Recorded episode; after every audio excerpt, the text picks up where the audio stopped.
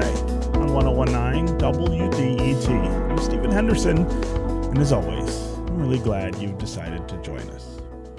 So, yesterday on the show, we talked at length about one uh, one kind of pollution that is devastating for the Great Lakes. We talked about microplastics and other plastic waste in our waterways. In just a minute, we are going to welcome Debbie Dingell, Congresswoman from Michigan's 12th District, to the program uh, to talk about other kinds of chemicals and new movement in Washington to try to regulate them. But before we start, I just want to say a couple words about the elections yesterday. Election day is one of my favorite days.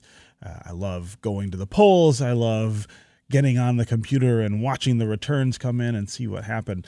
Uh, a lot happened in Detroit yesterday. Of course, Mayor Mike Duggan uh, had a very strong showing in the primary, but Anthony Adams, a former deputy mayor, is going to be able to challenge him in November. Uh, we also saw Coleman Young, the second, uh, advance to uh, the general election in November for city council at large. My former Free Press colleague, ML Elrick, uh, was victorious in District 4 in getting to the general election. But we also saw Proposal P, a very extensive charter revision uh, amendment, uh, go down on uh, election day. And it didn't just go down, it went down very hard. Almost two thirds of the voters who turned out uh, said no. And I have seen a lot of folks on social media today really lamenting that um, because they felt so strongly about the issues that were addressed in Proposal P. And I know it's hard to lose at the polls. It's hard to not get the things that you desperately want for your city or other parts of government done. Uh, but I want to say that the ideas that were in Proposal P were strong ideas. There are things that we should be talking about in Detroit all the time. There are things that the city council and the mayor should be focused on. And so it's a loss, but it's not the end of the conversation, or at least it shouldn't be and especially those who helped frame Proposal P, those who were pushing very hard for it to pass, uh, need to take up the mantle again and make sure that in the council races in the fall, these issues are front and center. In the mayor's race in the fall, these issues are front and center.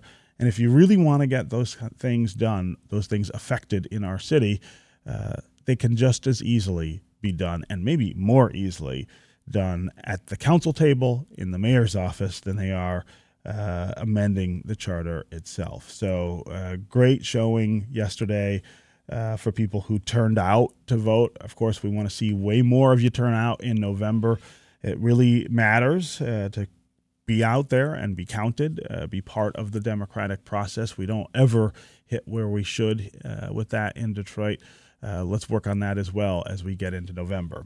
Okay, so today we are going to focus on another pollutant that is wreaking havoc on the environment and our health, and it's found in our water. They're called PFAS chemicals, and these toxins are linked to cancer, to pregnancy complications, and other health problems. And they're found just about everywhere. Maybe the most shocking thing about PFAS is that the federal government has no national standards to deal with these chemicals. One of Michigan's members of Congress is working to change that. The House recently passed Congresswoman Debbie Dingell's bill to set national standards for the two most common families of PFAS chemicals, forcing remediation efforts where those chemicals are found. Congresswoman Dingell joins me now to talk about these bills and the chances of them ultimately becoming law. Debbie, welcome back to Detroit Today. Good morning, Steve. It's good to be with you. And it's a beautiful day in Michigan to boot. And it really is. We've had uh, wonderful weather the last week, and we have not been able to say that very much this summer in Michigan. Um, so, so let's start with uh, you talking about why these bills are are necessary and what they would do. Most people had never heard of PFAS a decade ago, and they don't understand the scientific data is there we know that PFAS causes cancer. It can cause autoimmune diseases. It can cause infertility and a number of other very serious health effects.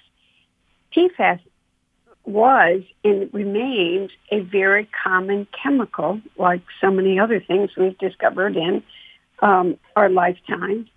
Uh, it's used in firefighting foam.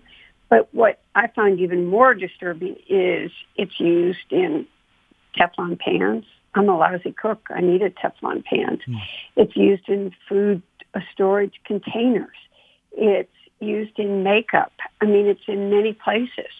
And what we know is across the country, we have 2,800 communities across the country that have PFAS in their water. And it's known as a forever chemical. You can't destroy it. It accumulates in your blood. So 98% of the people listening to you and me this morning have PFAS in their blood. Mm. It's something we have to do something about. And um, people have been talking about it for a long time. We know about it in Michigan uh, because after Flint, we know the importance of clean water. And actually, under Governor Rick Snyder, he set up a PFAS task force, and they really looked for where PFAS was in the state, and they found it. But every other state, if they go looking for it, would find the same thing. Mm. So you got bipartisan support for these bills in the House, although the vast majority of Republicans did still vote against the bill. But how confident are you that the Senate, where the Democratic majority is even narrower, will pass this and send the legislation to President Biden? Well, the president has already said that he would sign it. The administration did a statement supporting it. Uh, I'm working with Tom Carper, who's my friend and colleague in the Senate. Uh, we, you know, Fred Upton. So this really was the Dingell Upton bill. I've worked very hard with Fred. We did get, you know, for, it, still probably one of the larger numbers of Republicans that voted for something like this on a bill because there are Republican members. Fred had a city in his district that had to cut off water and people had to drink bottled water for months. Richard Hudson's another member from North Carolina whose communities have been de- devastated. Uh, I've got a number of colleagues that know we have to do something. I'm talking to Republicans and Democrats in the Senate about how we get something through in the Senate. And once we pass it through there, we know the White House will sign it. Hmm.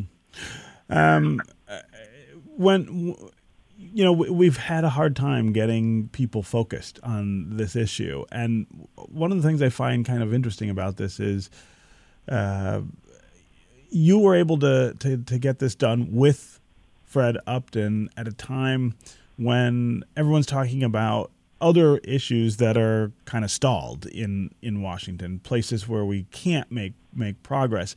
And I actually think that that sometimes that's the way things work. That that you end up with these big log jams over highly ideological issues, and sometimes it opens a window to be able to move forward on not smaller things because this is not a small issue, but issues that that aren't going to get as much of the attention or the media attention uh, that that other things do. I mean, there's there's, there's something crafty I think about uh, dealing with this issue now, given what else is going on in Washington. Well, I don't even know if it's crafty. I remember when the Clean Air Act passed, and someone said to John Dingell, the man I love and miss every day, you did, wow, you really got that through fast. And he looked at them and said, fast, it took me 10 years of work to get this to where it was. Hmm. And, you know, part of what we're doing right now or have been doing for a number of years. And it really is Republicans and Democrats. I want to, it was a Republican governor that really took the lead among states in this country. And, and you know, Rick Snyder learned after Flint, we got to pay attention to our water is people had never even heard of PFAS. They didn't know what it was. They didn't, you know, it's in our fish. One of the things that I find the most disturbing, and uh, this was several years ago now, but they did a, a PFAS ban of, of eating fish caught in the Huron River and other rivers around the state because the state was testing and found very high levels of PFAS in fish. So I, I think one, people have never heard about it. So then you had to talk about it, tell people it was a dangerous chemical, that the scientific data exists that shows people that it causes cancer, it causes many other harmful side effects, that it is a forever chemical, that all of us have it. And then as you do the education process, we are becoming, thankfully, more and more educated consumers. People know about it. And then you've got to work to actually do something to get it banned, mm. to keep it from being in our water, our products. And a lot of people would just like to know the products they're buying have PFAS in it. So getting products labeled so people know that PFAS chemicals are in them is also important. Mm. Yeah. I'm talking with uh, Congresswoman Debbie Dingell. She's a Democrat from Dearborn who represents Michigan's 12th congressional district.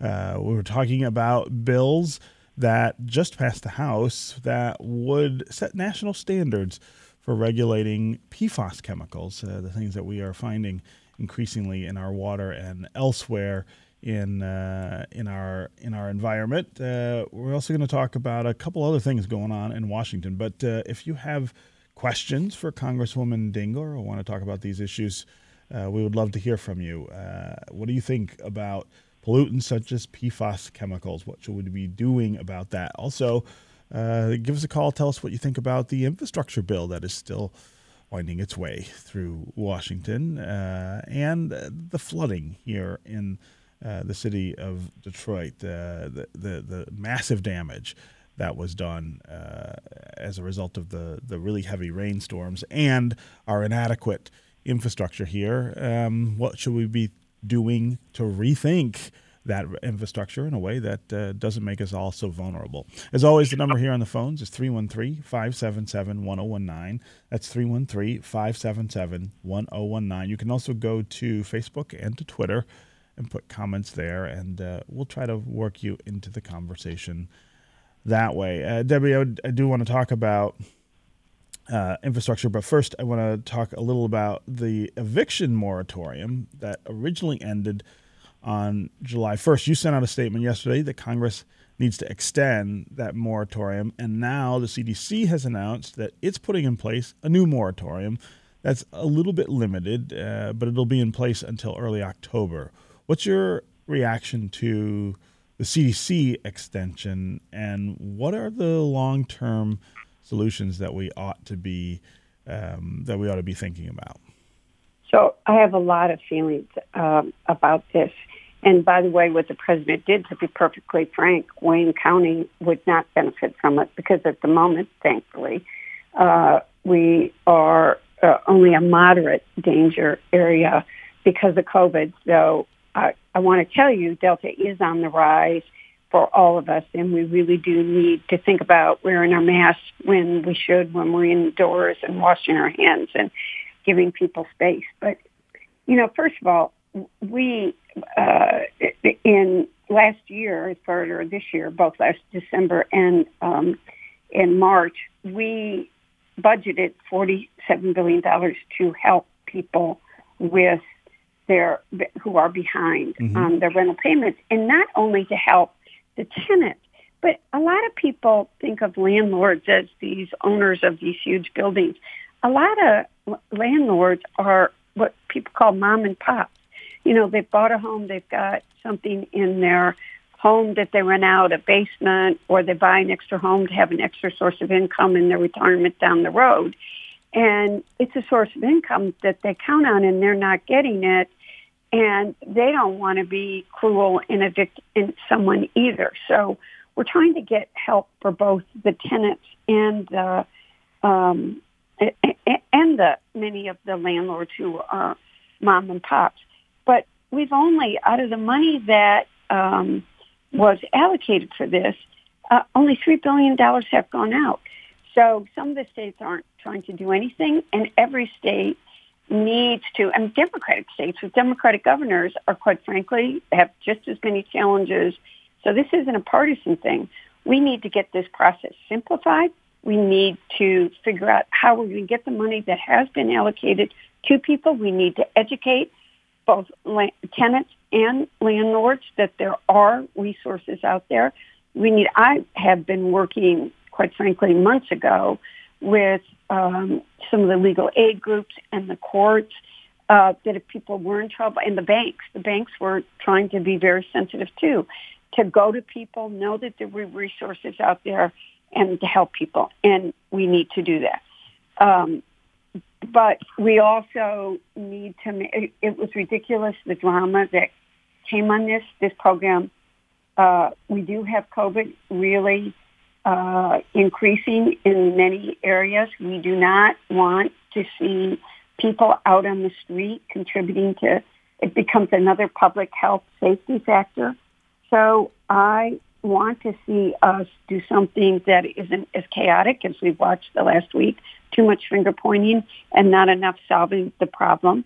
CDC did put out an emergency order from some regions. Ours was not. I mean, right now, Wayne County, Washtenaw County, which I represent, aren't there, but there are people there to help you, and we want to help you. So that that we need to make sure people know how they access those resources and we need to help people cut through bureaucracy and get the help they need. Mm-hmm. Uh, again, 313 577 1019 is the number here on the phones. Uh, let's go to Lucas in Grosse Pointe. Lucas, welcome to the show. Hey, thanks for having me. Uh-huh. Um, first of all, I'd like to say to Representative Dingell, thank thank you for your service and your husband John. Um, on the subject of PFAS contaminants, uh, I live in Detroit Metro now, but I'm originally from the Mid Ohio River Valley. Um, and forgive me uh, if I get a little emotional here. It's a it's a hard subject to talk about for a lot of us that grew up in that region. Um, but in the 90s, uh, our entire region was poisoned by DuPont Chemical uh, with the surfactant C8. It's a uh, perfluorooctanoic acid um, that attaches to your blood and is responsible for a litany of birth defects and cancers. Uh, my father, uh, who by the grace of God is still with us today, uh, was diagnosed with testicular cancer, and it was proven uh, that it was caused by the C8 chemical. Uh, now, this is something that doesn't get a lot of attention anymore, but it, it happened 20 plus years ago. Um, there was a film that came out, Dark Waters, that, that covered it. But it's obviously an issue that is still long-standing in our country. Uh, the PFAS contaminants in our in our riverways in Michigan is a prime example of how something isn't being done immediately about it. And my biggest concern and question for Mrs. Dingell is uh, what kind of actions as legislators are you going to bring forth in opposition to the industrial complex Hmm. that at the moment is still on a voluntary basis on phasing out sort of chemicals of this nature? Yeah. And uh, I'll take I'll take um, that off the air. Yeah, Lucas, uh, great question. Thanks very much for the call. Uh, Debbie, go ahead. Lucas, you're absolutely right. One of the uh, things that I have said to everybody this year is that um, the Defense Department has understood the risks of PFAS since the 1970s. FDA has understood the risks since the 60s. EPA has, I mean, acknowledged it in 1998. And industry's known about these dangers for decades. And it, it I, I sometimes compare this to asbestos, which we're still trying to get out of buildings. It, the time is now. And actually, even in this round of getting this bill through the House, there was no Republican colleague that said, we don't agree that it's a danger. We don't agree this. But they're, you know, they raise how much money are we going to have to spend? How many chemicals are we going to have to ban? Because there are many classes of PFAS. And I'm like, okay, we know about PFO and PFAS. That's what the bill seeks to immediately uh, to have EPA issue a ruling on. The fact of the matter is, is that we still do not have a drinking water standard for PFAS. And we have a target number that is less than what Governor Rick Snyder's scientific advisory committee recommended um, several years ago. We need to get this done. But it's why I'm pushing so hard. And we need to work on it at state levels too and get states to take action. I'm hopeful that the time has finally come, that we've talked about it enough, that people are going to demand action. But we all need to be part of demanding action. I'm working very hard at the federal level to get this done. You know, some of the corporations have actually stopped producing, but 10 years ago, some forms of this. Uh, they're trying to find, you know, firefighting foam really matters when you've got a bad fire. But do you know how many military installations? It's uh, more than 300 plus that have PFAS in the ground and in the air, and it's poisoning military families. We, it is time for us to do something. You are dead right. Mark Ruffinello, who did uh, that movie, has been a wonderful partner for me, and it's about educating and advocating. Hmm. So I know that uh, you're going to have to run soon, but but I do want to ask you about the flooding here in southeast Michigan and something that you said I think yesterday about calling for uh, the Federal Highway Administration to do some things that would repair and improve pump systems to pro- to prevent uh, you know this from happening again. Can you talk a little more about uh, about what money you're talking about and what you want them to do with it? So this is much more. It, it's very complicated. One of the things that I get. Look, I live in Dearborn. Dearborn was the city most impacted by, and we've had three floods in a month. So these aren't once in a lifetime storms. They're coming more and more because of global climate and other things. We're going to pass an infrastructure bill, I pray, in Washington, D.C. And people say to me, when the bill passes, will this take care of the problem? Well, it's not going to take care of the problem if we don't have a plan. Uh, the EPA administrator was here three weeks ago, and I made that point. Some people were mad at me, and he reaffirmed with Mayor Duggan and my colleagues Tlaib and Lawrence in the room that we're going to be competing with communities across the country uh, and that we need to have specific plans. We couldn't answer the questions in the room that day. And one of the criteria, by the way, is going to be regional participation, regional work. Now, the governor has pulled together a work team of different people that have done different work and is trying to pull that together and there are a lot of different things. We have short-term, mid-term, and long-term things we need to do. And the long-term is going to cost a whole lot of money. Short-term isn't, it's millions uh, and billions. But one of the things that happened when we had the terrible storm that the federal disaster was declared on is 20 pumps didn't work on I-94, not because the pumps didn't work, but because the electricity failed. Mm-hmm. There should be backup generators for every one of those pumps. So the state has requested an emergency grant. There are funds available um, to get those generators to, to pay for the generators to back up those pumps. What we did yesterday, the entire delegation, every Republican and every Democrat, there is such a thing as bipartisanship still, supported the governor's request to get those dollars. But that's just one thing. We need to be looking at you know, why do we still have manual switches anyplace? Mm. So that when we know a storm is coming, that we should have uh, switches that are going to automatically do things. Where, I mean, you, you see, as soon as it rains, we know where some of these highways and these, the, the, the underpasses are just going to totally flood. I, I was here two Fridays ago when we had that horrible rainstorm and I got caught on Southfield and was flooded, but then when you look at Dearborn Heights and the water is over the windows of first floors in some of those streets. We have to do something. And our problems in Dearborn are River Rouge and Ecorse Creek. There, Candace Miller knows exactly what she's doing as drain commissioner in Macomb County. Some of her are different, but our water, the water and the sewer lines don't know I'm leaving this city and going into this city. We have to have a regional plan. We have to be ready. We have to keep this work going. And it can't keep happening. There, I mean, I just have held people sobbing in my arms mm. whose, you know, life has been wiped out in some ways for them. And it can't keep happening. We've got to work together and get plans done to address this so it doesn't keep happening every time it rains. Okay, uh, Congresswoman Debbie Dingell, always great to catch up with you here on Detroit Today. Thanks so much for coming by today. Thank you. Be safe. We're going to take a quick break. And when we come back, we are going to hear from another member of Michigan's delegation in Washington, Congressman Andy Levin, who is now speaking out publicly for the first time since his uncle, former Senator Carl Levin, passed away at the age of 87 last week. Stay tuned for more Detroit Today.